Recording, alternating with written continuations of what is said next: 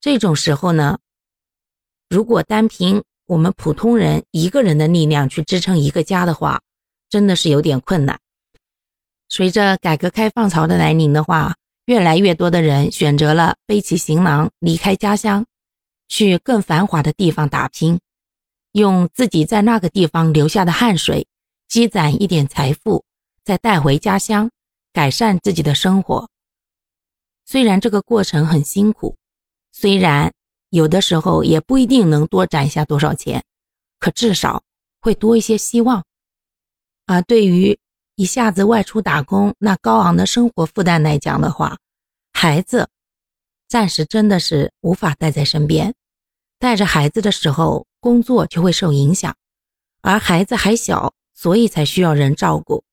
但当你去上班的时候，孩子就只能关在那间小小的出租屋里。这不是说有多么卖惨，这是很真实的现实。我身边依然有好多这样的孩子。